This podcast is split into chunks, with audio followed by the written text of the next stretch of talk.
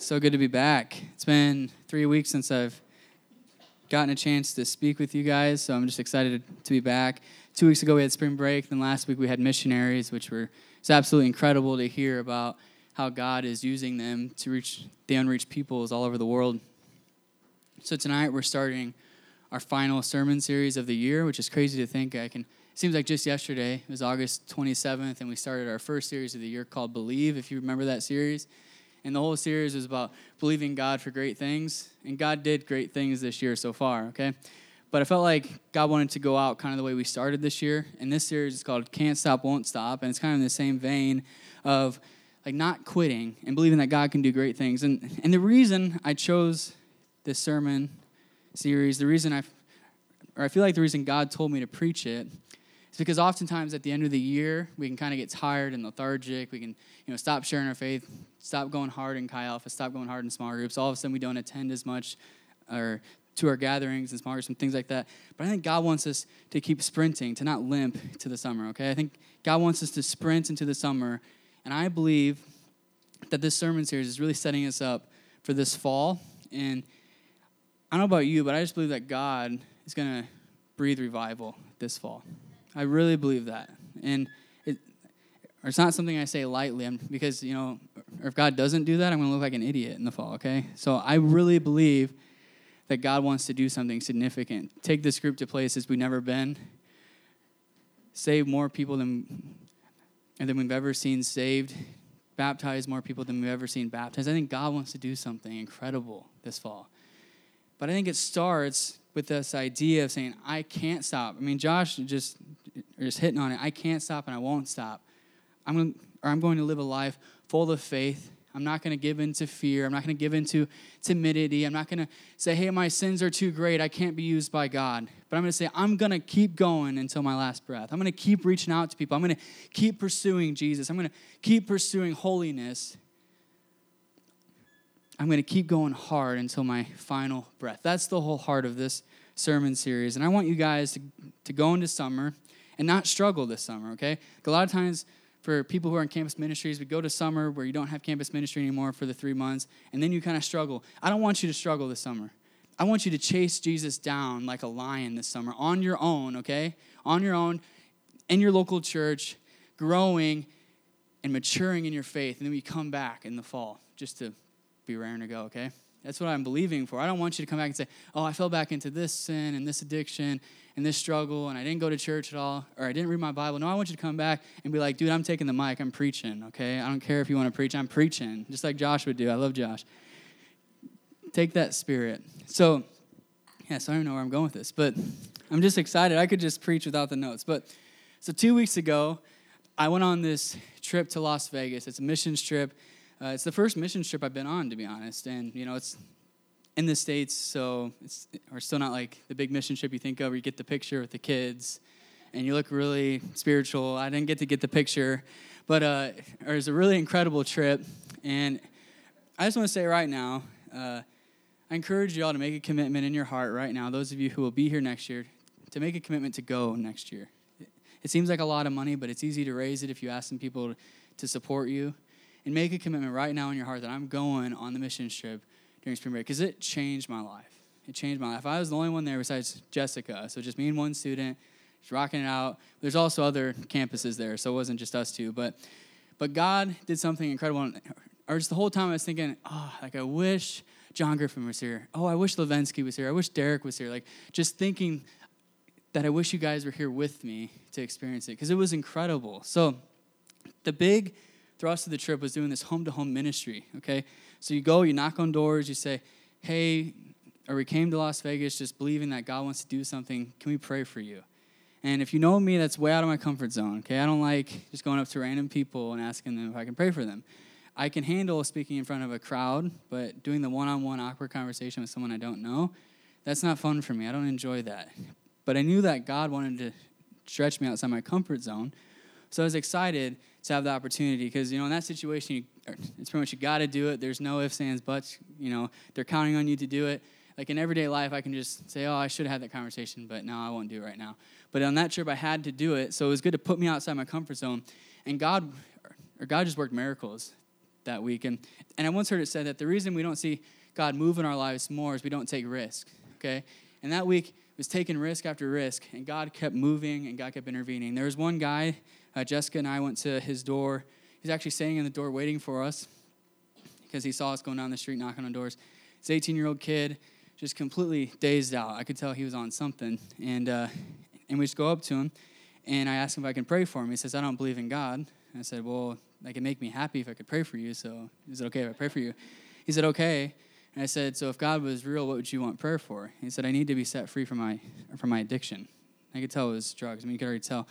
Uh, so we prayed for him to be set free from his addiction. And then afterwards, he began to open up and shared how his parents were addicted to meth when he was a kid. So he got taken out of his home and then put in with his grandparents. And then he or is now strung out on meth and selling it, things like that. And he shared his story. And he just, or at the end of it, he said, It just feels so good to be able to share with someone who's not going to judge me. And the kid didn't get saved on the spot or anything like that. But as we walked away, the kid said, God bless, which is pretty cool, being an atheist. And God gave him hope. Like, I don't know what was going to happen that night. Or maybe God sent us there to prevent him from committing suicide or doing something crazy. But God spoke to him. And then the next day, I got to lead two different people to the Lord. There's one guy named Tim who, uh, his, or in the last three months, his best friend and his mom died. He's lost everything. He's pretty much on his own, just drinking himself to sleep every night. And, and as soon as we got there, he said, I feel like God sent you to me. He said, I feel like, I feel like you guys are angels sent from God. And we shared the gospel with him and asked him if he wanted to be saved. And he said, Yes, I want that. So we prayed the prayer. Or and Tim got saved, and we invited him to church. Or then, like three houses down, I'm thinking, Yes, that's great. That's the end of the day. We, or we got one that feels good. And then three houses down, I'm like drinking on my Mountain Dew, just kind of chilling. I'm letting the girls take care of it. And then I felt God say to me as this 18 year old kid came out and and was kind of freaked out. He said, I'm freaked out, to be honest. So he just was honest with us. Or then I felt like God told me, He said, ask him what his experience was like in church growing up. I said, okay. So I asked him, and I said, Did you have a bad experience in church growing up? And he said, Yeah, there's a guy who pretty much said there's a guy who touched him funny, okay? He didn't get into the details, but obviously something or happened there. And I said, or then I asked him, What church were you part of? He said, The Mormon church. And I said, Well, first of all, Christianity and Mormonism is not the same thing. Sorry if that offends one of you, but it's not. And I said, Jesus is the only way. He's the way, the truth, the life. And I shared the gospel with him. I told him that God can forgive him of his deepest regrets and give him a hope for a future. And he said, I want to put my faith in Jesus. Okay, so God did incredible things because we took risks. But if we never went up to that door and asked those people if we could pray with them, then we never would have been able to lead them to Christ. And I'll tell you the truth, we got so many doors slammed in our face. So there's so many people we had to go to before we get to the people who actually want to be saved, okay? There's like 2,000 doors we knocked on. I think there was five to 10 who got saved throughout the week for our whole ministry team. But it's worth it. It's worth it, even for those five to 10. I've been talking to Josh a lot because he's sharing his faith like crazy. And at this point, no one has put their faith in Jesus. But I said, Josh, keep going keep pressing in because eventually someone whose heart is ready is going to say, I want Jesus. And for all those other people, there's plants, or not plants, seeds being planted in their hearts. And, and there might be someone later on in their life who comes and, and actually brings that seed to fruition, okay? So, guys, we need to be obedient. God only asks us to be obedient. He doesn't ask us to save people. God doesn't ask us to convict people. He just says, share the gospel and let me do the rest. And the sad thing is, is that there's so many people on this campus who come as a freshman, they leave as a senior, and never hear the gospel because we're too scared. We're too fearful. Let's be honest. We don't want to look silly. We don't want to take a step of faith. But this whole sermon series is about replacing that fear with faith, believing that God can move mountains in our midst. God is alive, okay? Jesus rose from the dead. We just celebrated that. If Jesus rose from the dead and that same power is living inside of me, then that should give me boldness and faith to share my faith and to live my life full of faith, okay? If Jesus really rose from the dead, if I just believe in some teacher from 2,000 years ago that taught some good stuff, then yeah, or I should be fearful. But if I believe in a living God who lives inside of me, then I should be full of faith I'm telling you, if we capture this, if we capture this heart of faith, of taking risks for God, He's going to move. The place where Jesus moves is in the place of faith and risk, okay? That's what I want you to get. All right, we're done. I'm kidding. All right, so I believe that each of us, deep down, we want to be a part of God's mission on this earth. We want to be a part of this because it's what we were made for deep down. We weren't made to just go to school, get a great grade, get a job, and make some money, get a retirement account, and then retire and just go off in the distance.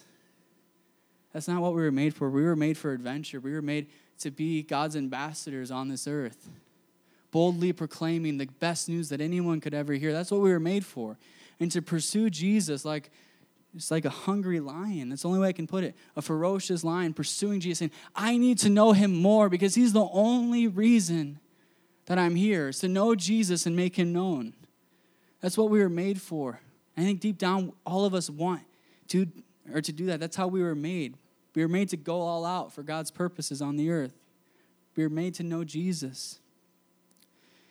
Each of us knows that this life is only temporary or I think deep down we all want to live the life of YOLO, saying, hey, I only live once, so I'm going to give everything, all right? We want that. Say, I'm going to give everything. I don't give a darn what anyone thinks about me. I'm going to say something else. What anyone thinks about me, I don't care if I get laughed at. I don't even care if they kill me, because if they kill me, I'll be with Jesus, and that's what it's all about. It's only temporary. Death is only temporary. And then we're going to be with Jesus. I think deep down we want to live this life of ferocious faith. We want that. That's what we were made for. And we aren't living that life, then we're feeling dissatisfied deep down. For me, when I fail to share my faith with that person at Target, I feel like I missed it. Like I missed my purpose today. When you fail to love that person in your class because you're too tired, you're going to feel like I missed it. We all want to be used by God. We want this. But we have to get the right mindset. We have to understand that this life is not just about pursuing our own pleasure, being comfortable, and then safely arriving at death. This life is about going all in for Jesus and all out for God's purposes. We need to live every day like it's our last and be obedient to whatever God asks us to do. And if we live any other way, we'll be dissatisfied and we won't be joyful. So, Jesus' brother James has something to say about this in his letter to the Jewish Christians. So, if you have your Bibles, turn to James chapter 4. I'm going to pray for us again. Jesus, we thank you for tonight. We pray that you would speak. God, we pray that the word of God would come alive. We pray that this passage, if we read it before, that somehow we'd understand it in a new way, in a fresh way. Or if we never heard it before, God, I pray that it would penetrate our heart. God, I pray that each of us would walk out of here going all in for you and all out for your purposes. Lord, we love you so much. In your name, amen. So, James, the brother of Jesus, or James, the brother of Jesus, wrote this letter and this is a letter to Jewish Christians that was written about 10 years after Jesus' death and resurrection, so very close to his life. It's a highly practical book or instructing Christians on how to live out their faith. And this book goes really well with our series because we're talking about living out our faith. And there's two things I love about this book. The first thing is how practical it is. It just relates. It's not hard to understand, really. You just read it, like, yep, that makes sense. Second thing I like about it is it's or this book was written by James, who's the brother of Jesus. This man is proclaiming that his brother is God. Okay, that's quite or that's crazy. I could never imagine proclaiming that Derek is God. Okay, because he's my brother. I played wrestling guys with him in the closet growing up. Okay, I can't imagine saying this dude is God. Okay, so James and Jesus did the Jenga together. They grew up together. They farted together. Whatever, they did these things, and then James, at some point, James realizes Jesus is God, and I'm going to give my life to it. And James actually gave his life for Jesus to proclaim Jesus throughout the earth. And the crazy thing is that James didn't believe that Jesus was God when he was living. See, Jesus was raising people to dead, healing people, doing crazy things, but James did not think he was God. He's like, that's my brother. There's no way in heck that he is God. But then something happened, and we just celebrated this. Something happened that changed James's life. He saw his brother rise from the dead. He saw him get put on a cross, all bloody, hanging there, and he saw him die. And then he saw him three days later rise from the dead and defeat death. If your brother defeats death, then that's going to change the way you think about the world. All right?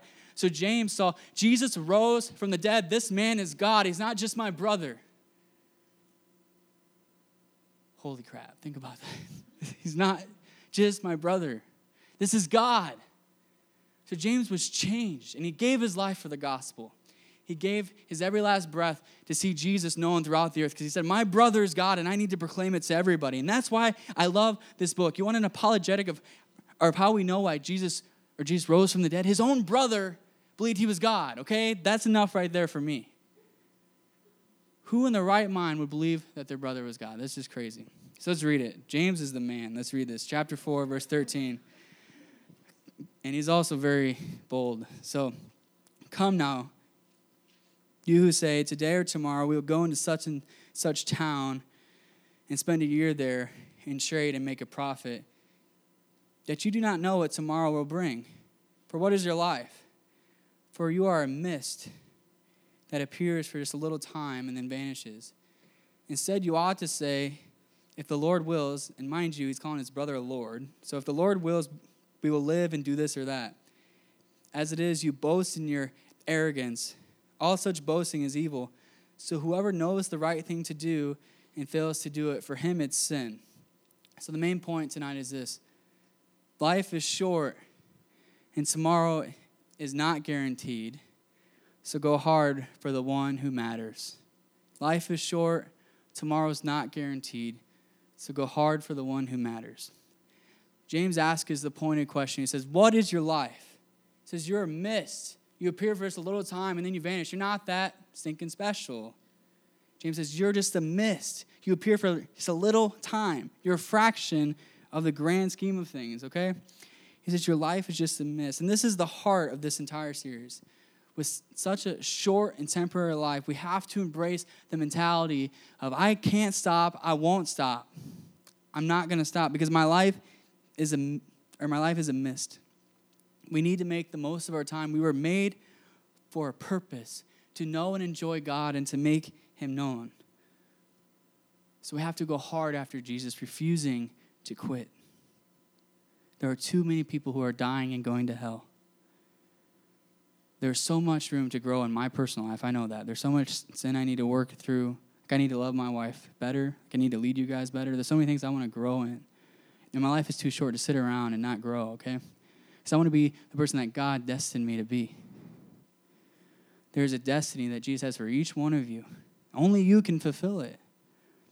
God made each of you in a unique way with unique gifts and skills and talents. Some of the things you think, oh, like that's my shortcoming. No, God made you that way. God loves you. God wired you to make a unique impact on this world. Only you can fulfill it. But if you sit around sorry, but as a lazy bum and you don't get out there, pursue Jesus, pursue people, you're not going to fulfill it. And when you breathe your last breath, you're not going to be satisfied with the life you lived. You may get into heaven, but Jesus is going to say, What'd you do with the life I gave you? And you'll be like, Uh, video games? I always got to get my weekly knock on video games. All right. So we need to devote ourselves to knowing Jesus and making him known. We need to go hard for Jesus. He's the only one and the only thing that actually matters in this world. So, the first point tonight is this we don't have enough time to focus on the things that don't actually matter. We all understand this deep down. We get that there's no point in focusing on things that don't actually matter in the end. I mean, what's the point of putting our putting all our efforts into things that aren't going to matter in a thousand years? What's the point in that? Our life is way too short to waste on temporary things. So James hits on this pretty strongly in verse 13 and 14. Let's, let's just read it quickly again. Come now, you who say, Today or tomorrow we'll go into such and such town and spend a year there and trade and make a profit, that you do not know what tomorrow will bring. For what is your, for what is your life? You are a mist that appears for just a little time and then vanishes. James compares the span of our life to a mist that appears for just a little time and then vanishes. Boom, just vanishes like that. So picture this you're outside, it's cold out, and you breathe the breath, and you see your breath, and boom, it's gone. That's what our life is like, the grand scheme of the world. That breath in the grand scheme of the world, the grand scheme of eternity, that's what your life is like. Just boom, done. That's it. That's what your life is like. He's saying, What is your life? You're just, you're just a mist that comes and quickly goes away. So most of you are thinking about the future. I'm thinking about the future. So you're thinking, what major should I have? What career should I pursue? Who should I marry? Should I ask that guy out on a date or that girl on a date? These are questions you're asking. And James is speaking right to all of us who are considering our future on earth. And he's saying, Why do you spend the majority of your time thinking about things that the Lord is going to take care of? And most of those things won't really matter in the end. James is asking us that. James isn't saying don't think about your major, don't think about your homework. What he is saying is don't let those things consume you. Newsflash, your purpose on this earth is not, or your purpose at this campus is not to get a music degree, it's, or it's not to get a teaching degree. That's not your purpose. God put you here because you're unique, and only you can fulfill what He wants you to do on this campus.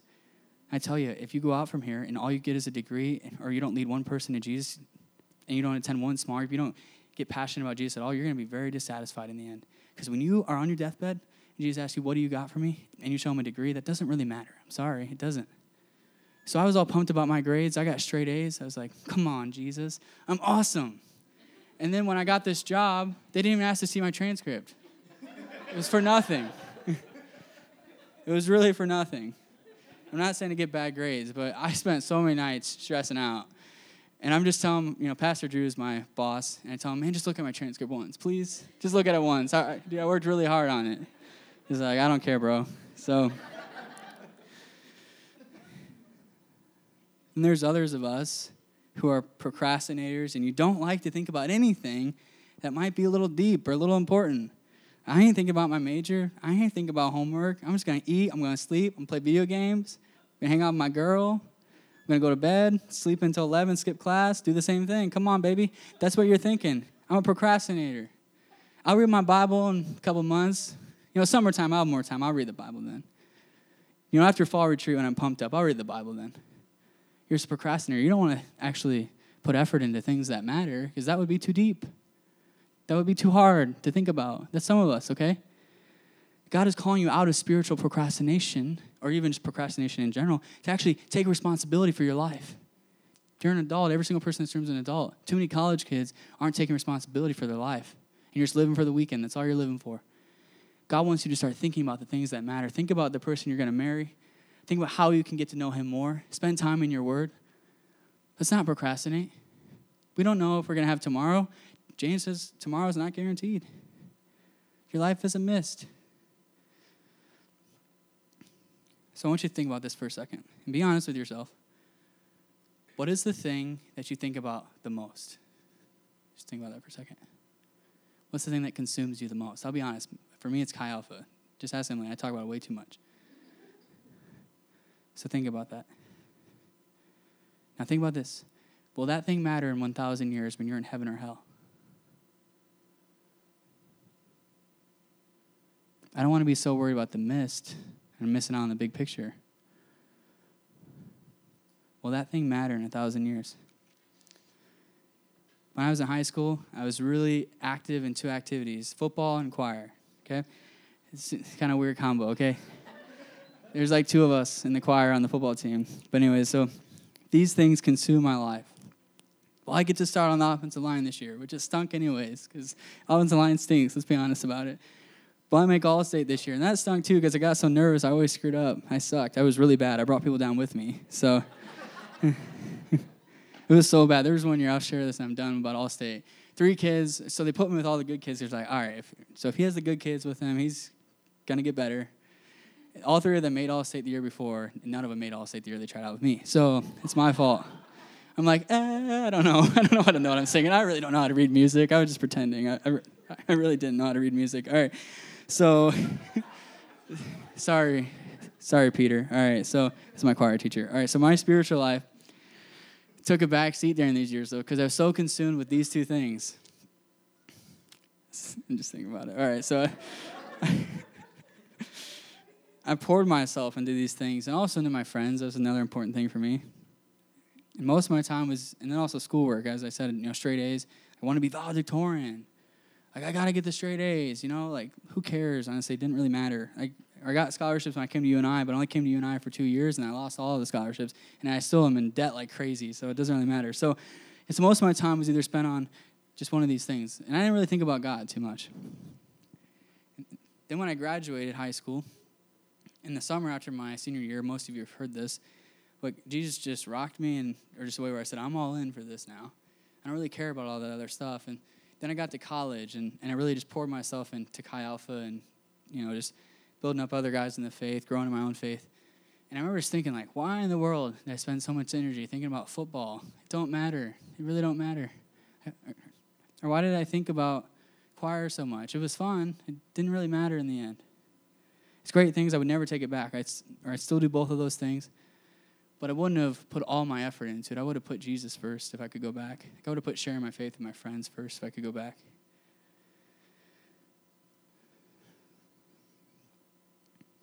We do not have time to waste just worrying about temporary things. I'm not saying to not be involved in activities. I'm not saying don't work hard in school. You need to do those things. You need to present yourself as one approved. You need to be someone who's honorable, who takes responsibility for your or schoolwork and, and you turn stuff in on time, you don't cheat, things like that. Those are things you need to do, and that's a calling on your life as a Christian. But the problem is, is when those things consume you and they become your little gods, okay? We can't waste our time just consumed with these things. If you're on a sports team here at UNI, which I don't know if any of you are, but I use the example anyways, or if you're on a sports team, then know that being on the sports team, the purpose of that is not for you to be a star athlete the purpose, God has placed you there because the people on your team need to hear about Jesus. And you're the one who God wants to speak through, okay? If you're an accounting major, so, so if you're an accounting major, God didn't call you to pursue that major to make a lot of money, although it's nice. God called you to pursue that major because there are people in the school of business that He wants you to reach. There are people in the marketplace when you leave there that God wants you to reach.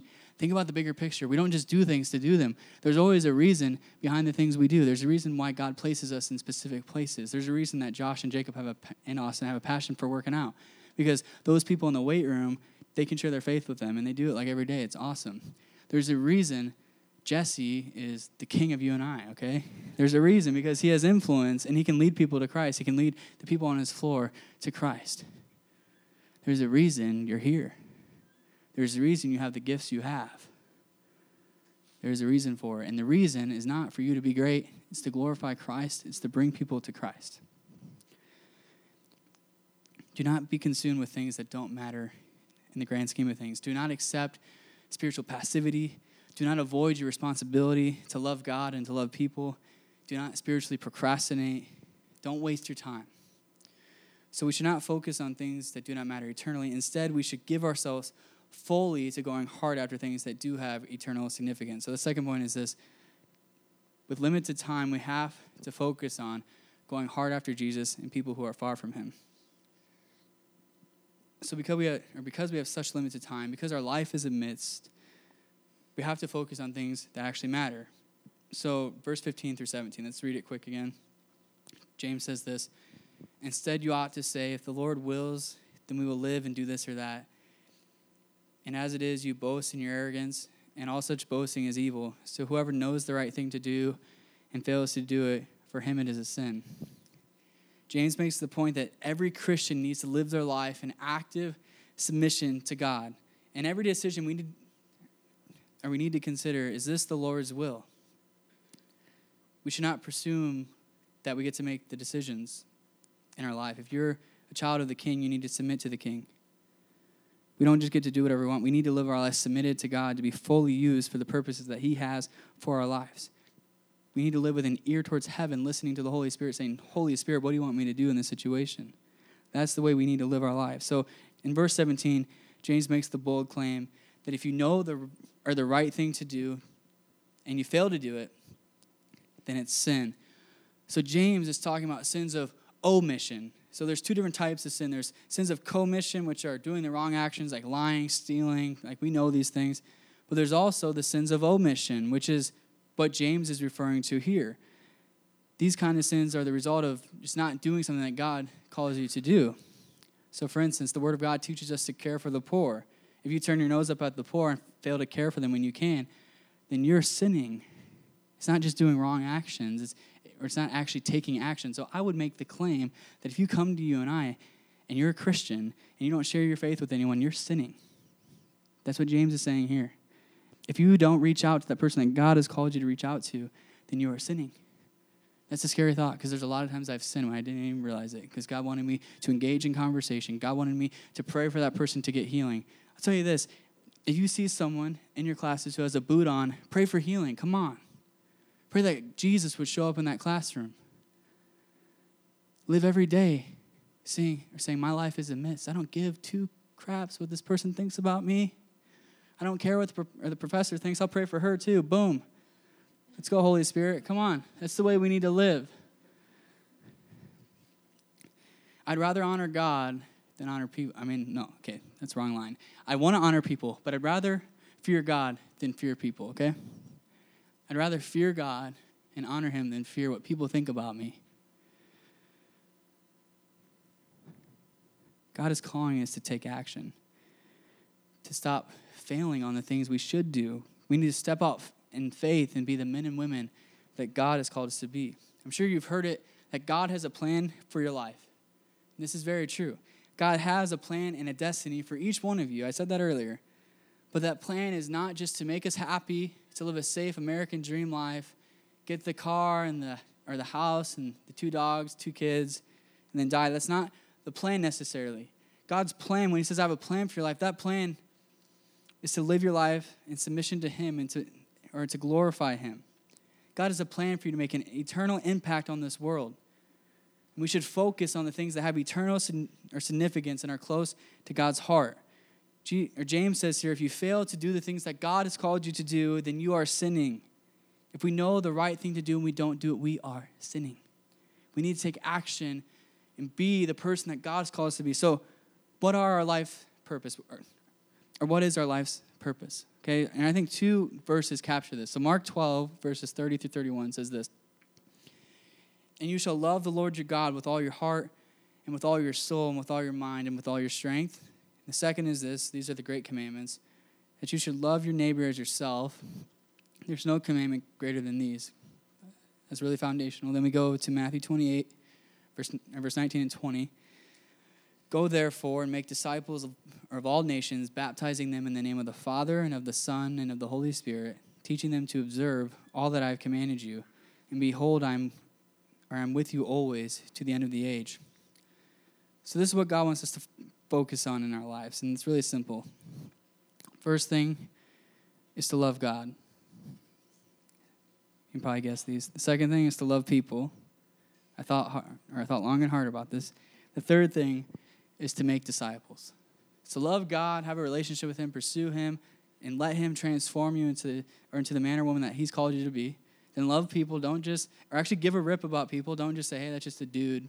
Actually care about that person, see the potential that God has for their life, and actually love them, take care of their needs, help them, pray for them. And then thirdly, make disciples. To make disciples, you need to spend time with other believers. You need to spend time with people and actually, or actually open the Bible with other people and say, hey, check this out. To make disciples, you have to actually step out in faith once in a while and share your faith to make disciples, you have to get out of your comfort zone. You can't just do life as an introvert. I'm an introvert. I love doing life by myself, read my book, go to sleep, get up, eat breakfast by myself, go to the office, and hang out in the office by myself. I love to do that, okay? Because I'm an introvert. And you might not believe that right now because I'm crazy tonight, but but I am an introvert. Okay? God's not called you to just live that introverted life. Although being an introvert is not a sin, God's not called you just to stay in your comfort zone. He's called you to get out of it, to step out into to step out into the faith zone. Come on, that's right. Let's go. Boom. to step out into the faith zone and, uh, and to do what He's called you to do, okay? And that's to love Him, to love people, and to make disciples. If we can capture this as a community, God is going to work. God is going to work wonders in our midst. We get so focused on eternity that, or that nothing in this world can, or can stop us. That's going to change things around here we have to embrace this mentality of I'm not stopping and I won't stop until I breathe my final breath. Nothing is going to stop me from pursuing Jesus and pursuing people with all that I have. Nothing is going to stop me from sharing my faith with people. And nothing's going to stop me from reading my Bible. If we want to make our, our lives count, then we need to focus on these things and give our hearts to it. So, how many of you in here are afraid of dying? Let's be honest. I'm afraid of dying. Like I'm a pastor, but I'm afraid. I don't know what's gonna happen. I don't know what's gonna happen when I close my eyes. Like it's kind of, it's kind of, a, or, or it's definitely an unknown thing. We have the Bible, or tells us things about after death, and I believe I'm going to heaven, but I don't know what that looks like. Is Jesus gonna be coming with a sword, like, wow, ah, when I die and be like, look at Jesus, he's awesome. I don't know what's going to happen. Or am I going to see every, I don't know, I was going to get funny, but I'm going to stop. Okay, so I don't know what's going to happen when I die, okay? And that's something I've struggled with over the last two or three years because I look at my faith that says, all right, Jesus has paid the price for my sins. He's purchased my eternity. He says heaven's awesome. But then on the other side of my heart, I struggle with fear. I, I struggle with fearing death. What will that look like? What's going to look like if, or if God lets me leave this earth early? Like, what's that look like for my family? What's that look like? I'm scared of it at times. Something that's really helped me to begin to shift away from this fear and to live a life of no fear of death. Something that happened to one of my professors at Bible college. Okay, so this professor, this dude is unstoppable, okay? Like this man, if, if I've ever met a man full of faith, it's this dude. He's that's all I can say is just unstoppable man of God. That's how he is, just full of faith, always proclaiming the gospel, talking to people in the streets, getting up in chapel, just tearing the house down. This guy was awesome, okay? And his wife was awesome too. And one of the things that helped me to, to not fear death was the fall of 2014. I was in his class, and his wife was or got diagnosed with cancer. He's only 50 years old. He has three kids under 30. So his wife gets diagnosed with cancer, and he stood firm in his faith during this time. And his wife actually got, or a few months later, got healed, completely healed. It was a, or just a miracle. The doctors called her the miracle girl. Okay, like it wasn't supposed to happen like that. She was supposed to die. Then they went on this tour, like around the region, and were sharing their faith, saying, "Wow, like God moved in Jane's life. Look at what God did." And then in the midst of this tour, there's one night where the cancer came back. And a few months ago, like after, so about a year after she was diagnosed the first time, she died. And I was thinking, how is he going to go on? Like, how is he going to continue to be this man that I just look up to, full of faith, proclaiming the gospel? How is he going to do that when, you know, some people would say God took his wife? Like, how is he going to do that? He's only 50.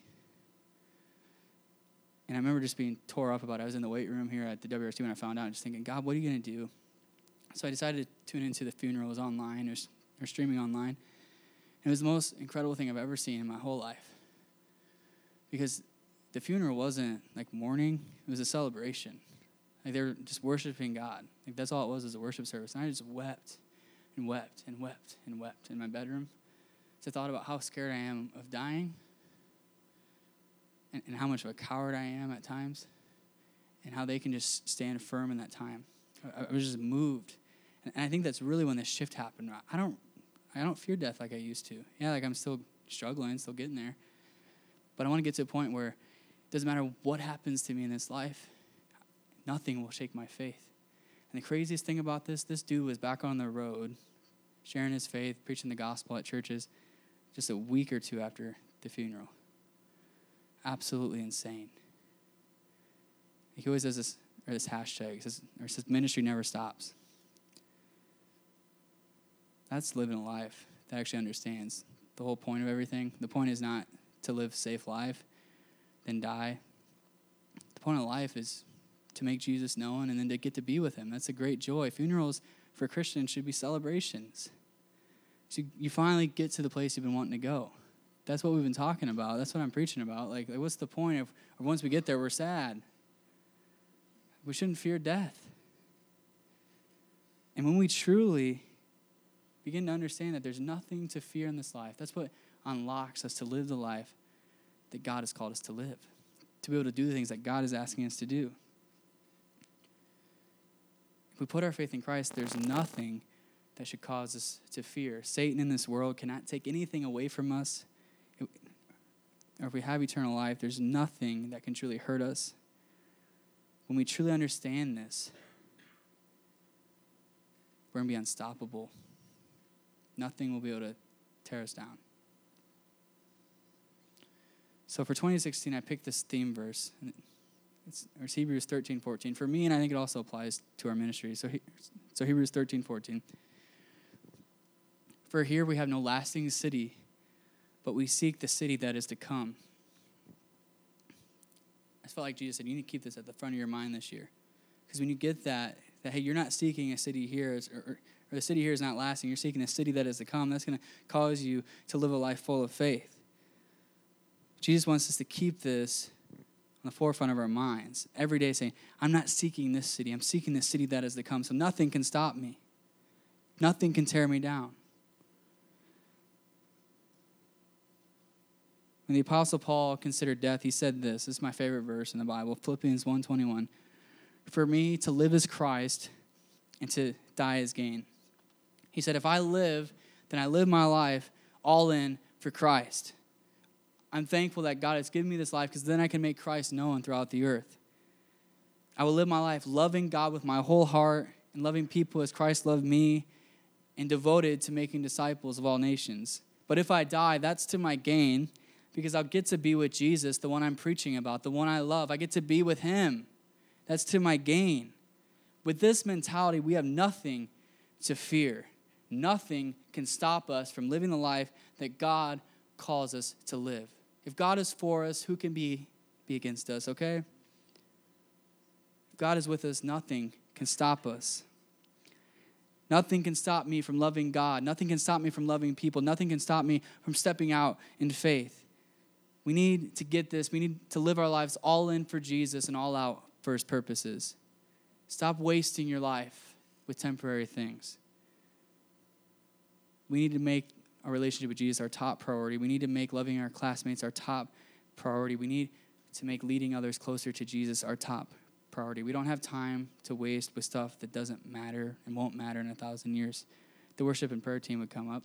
So I always forget about the prayer team, but they hang out over here, sometimes by themselves because I forget to announce it. If you want prayer tonight, please come up to the prayer team.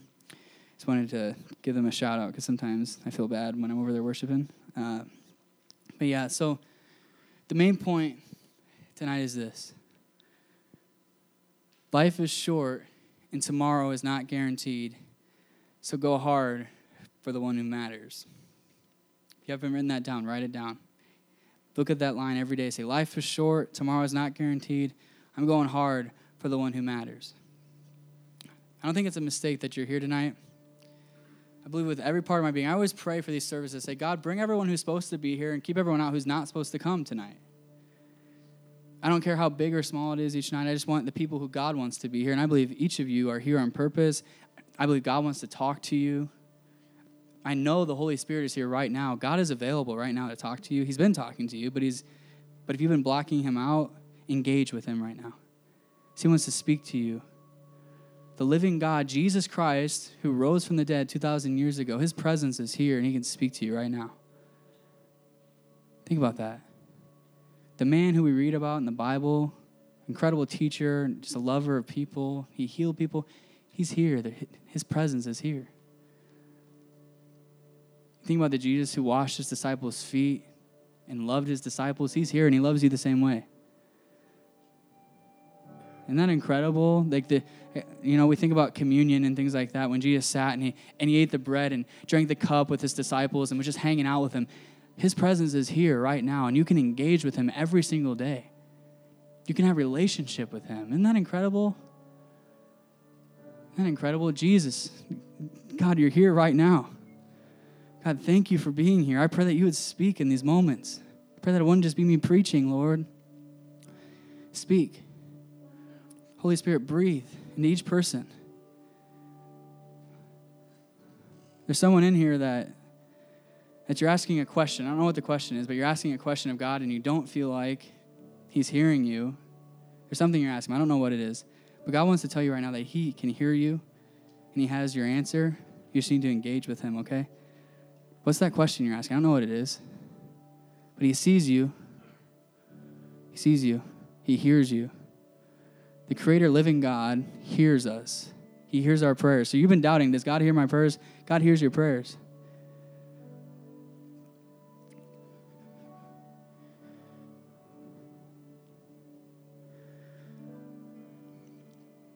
So I know each of us come from different phases of life, different backgrounds.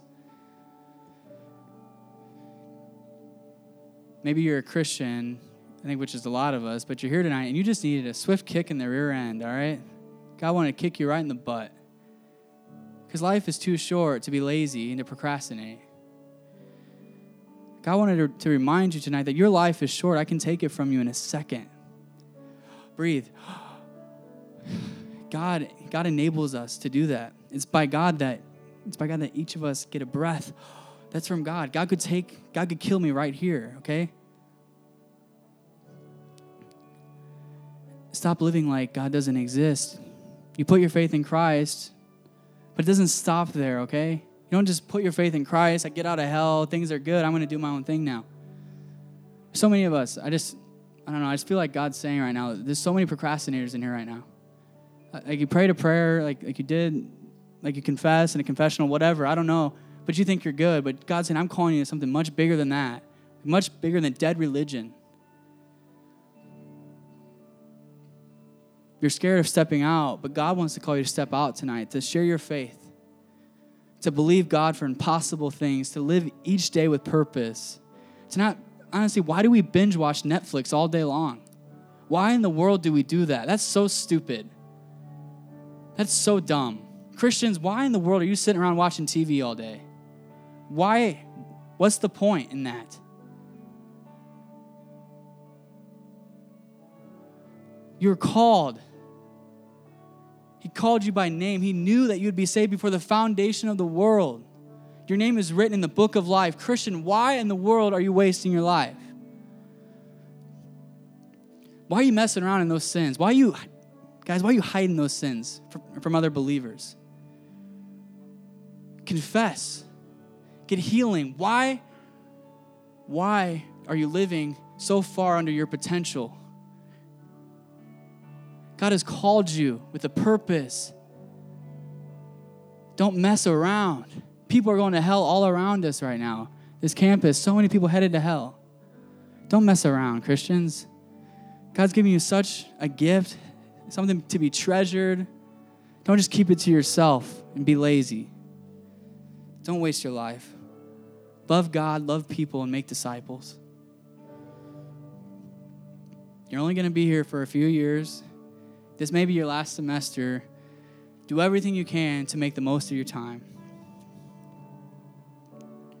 There's others of us who maybe aren't Christian or we just aren't living connected to God at all. Tonight, God wants you to discover the purpose of your life, what you were made for, you're made for relationship with God through his son, Jesus Christ. Each of us have rebelled against God. We've been separated from true relationship with Jesus. And the only way we can be restored, the only way that things can be made right again is through a death because a penalty has to be paid for our sin, and that's the death of Jesus Christ. Jesus paid the penalty on the cross. His blood becomes our blood when we put our faith in Christ because he pays the penalty for us, okay? And then he didn't only die on the cross, but he rose from the dead three days later. And you've been searching for the meaning in your life, and that's it right there to have relationship with God through the death of Jesus Christ and resurrection of Jesus Christ. That's the point, okay? Tonight, God wants you to go all in for your purpose, for what you're made for. You guys stand all across this room.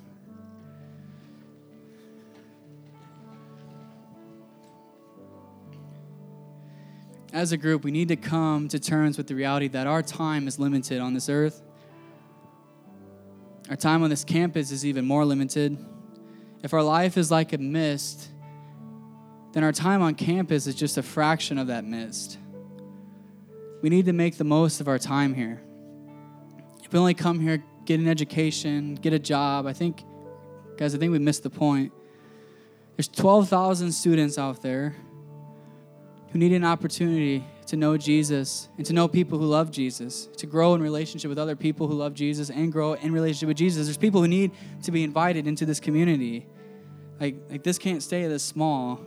This needs to get bigger because there's so many people who need to know Jesus and need to know you because you have something that can bring them closer to God.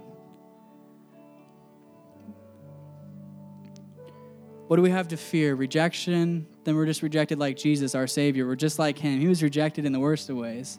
What about death? Jesus died on a cross for all of us, and we're just like Jesus. And then we get to be with Him for eternity.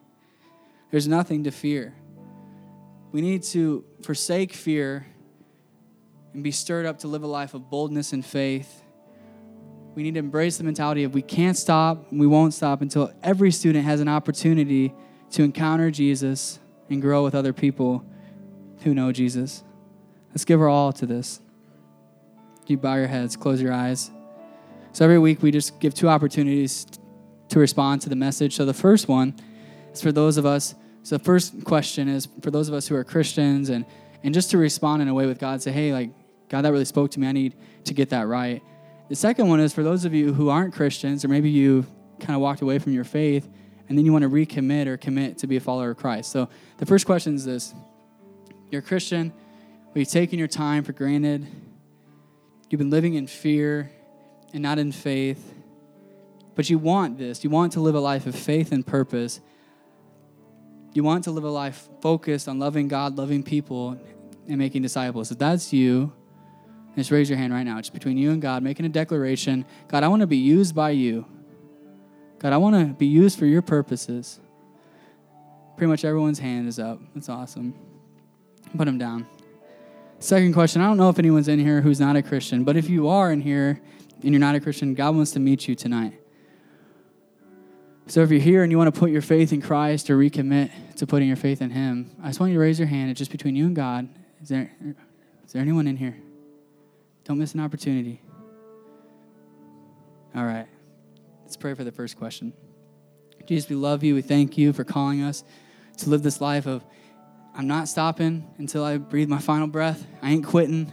I'm giving my life to loving you, to loving people, to making disciples. The reality is, is God, God, we're human beings and we struggle. God, we struggle to live lives full of faith. We struggle with forsaking fear. But God, the beautiful thing is you love us right where we're at and you'll come alongside us for the journey. So, Lord, we pray that you'd help us to be the person that you called us to be, to not waste a moment on this earth. God, help us to be the man and woman that you called us to be. God, we love you so much. We thank you. In your precious name, amen. And then if there's anyone who wanted to put their faith in Christ, I just want to pray this. Just pray this in your heart as I pray it aloud. Jesus, I put my faith in you. Jesus, I trust you. I've been trying to live my life on my own, but I just keep, got to keep being dissatisfied. I, God, I'm not joyful. God, I'm not the person you made me to be. And tonight I realize that you want relationship with me, and you made a way to have relationship with me through your son, Jesus. So, God, I accept the sacrifice of Jesus, and I put my faith in you, and I say, God, I'm a new creation. The old has passed away, and the new has come. Thank you for saving me. In your name, amen.